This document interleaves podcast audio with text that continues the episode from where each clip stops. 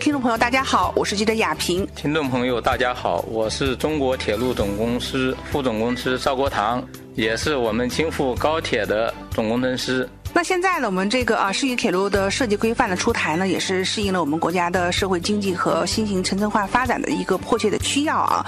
那么也形成了高速铁路、城际铁路还有市域铁路的三位一体的这样一个客运专线的铁路技术标准的体系。那充分呢，也是考虑了这个市域铁路的这个运输的特点，然后规范了我们这个市域铁路的一个建设的标准。我们想请一下赵总，就是介绍一下哈，当前呢，我们国家的这个高速铁路、城际铁路和这个市域铁路的发展的现状，尤其是未来的一个发展规划。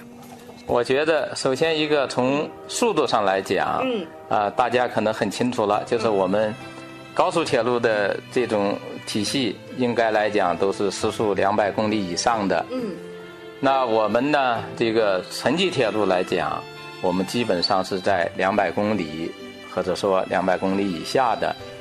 那么我们的城市轨道交通，实际上目前来讲，啊，原来我们设计标准基本上都是六十时速六十公里到八十公里，那么现在大家认为呢，这个速度也低了，有点慢了，有点慢了，对，所以大家觉得呢，我一百公里甚至一百二十公里，呃，更加合适，可不可以达到？呃，这从技术上来讲，肯定是没有什么问题。是，好，那既然是这样，那我出于我城市轨道交通。嗯和我城际铁路之间的这个市域铁路，它的速度范围应该在什么样呢？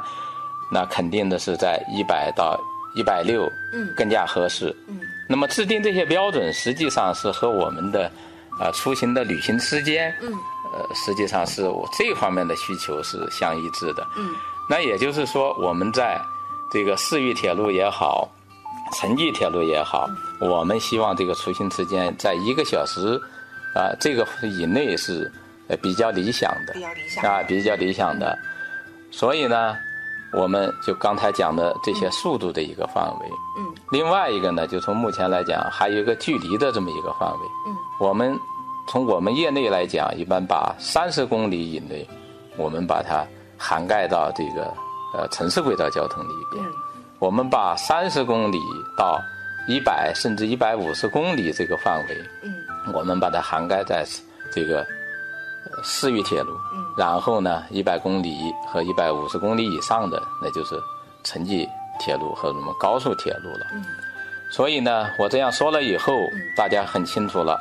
那么，我们高速铁路这一块呢，啊，近十年吧，实际上没到十年。我们从零八年京津城际开通，那么到现在来讲，也就是九年的时间，到。我们去年年底，我们的高铁的里程达到了二点二万公里以上。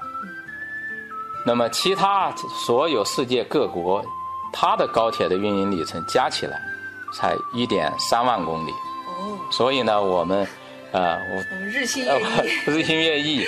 我们从无到有，从有到强。对。啊，所以我说，我们居世界第一位，我们是拿这些数据来来说话的。对。啊。另外一点呢，我们的高铁，截止到目前，我们总共的发送，就运送旅客的人次，我们已经超过了六十亿。啊，这个六十亿人次什么概念呢？你比如说，大家都知道日本，它是高铁建设高铁第一条线在他那诞生的，他花送六十亿用了三十五年。也就从六四年到九九年这三十五年，他才花送六十亿。嗯，那么我们呢，用，也就是说八年左右的时间，我们就完成了这个运量。嗯，啊，还有一点，我刚才讲了那两个数。嗯，我们国家现在动车组。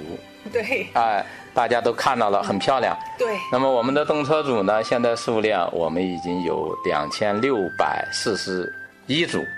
那么其他国家的加起来，就所有的其他国家加起来是两千四百多组，嗯所以我们这些数都是绝对的世界第一。嗯这是高铁的一个情况。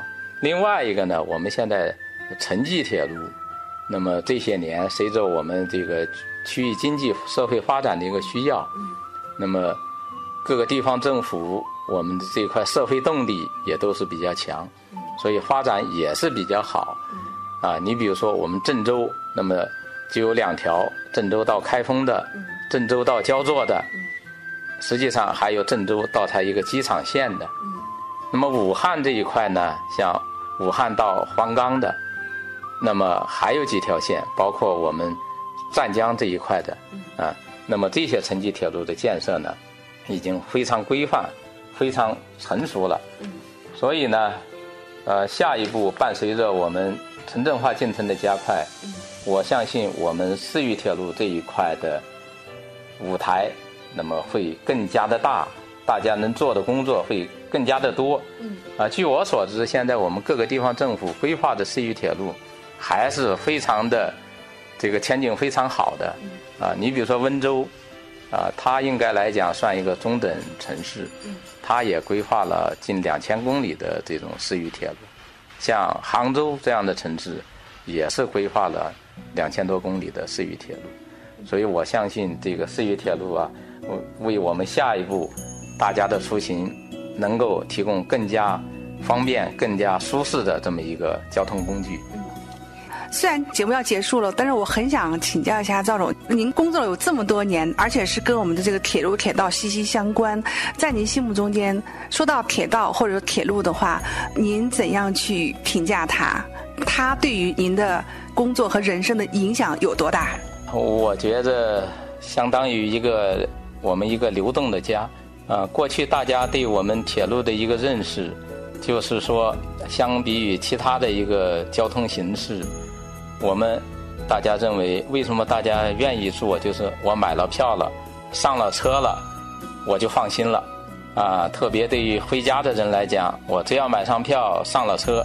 就好像我就回到家了，啊，所以我感觉呢，这个，呃，这个体会可能我们这一代人，呃，这个印象比较深刻。那么我到铁路这个行业工作以后，我把这种对铁路的感情也带到我们工作中间来了。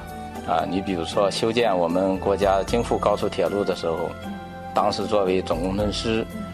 那么，不管是在技术方案上面，在工程质量方面，那我都是投入了我百分之二百的激情，而且我也认为，能够参与这样伟大的工程，是我一生的幸运。啊，我也老说，那么不是说我有这个能力把它干好了，而是说谁如果能够参加这样的伟大工程，啊，他都能做得很好。所以呢。我也希望我们的听众朋友们以后关注我们铁路，也参与我们的铁路，呃，把我们国家呢，呃，建设得更好。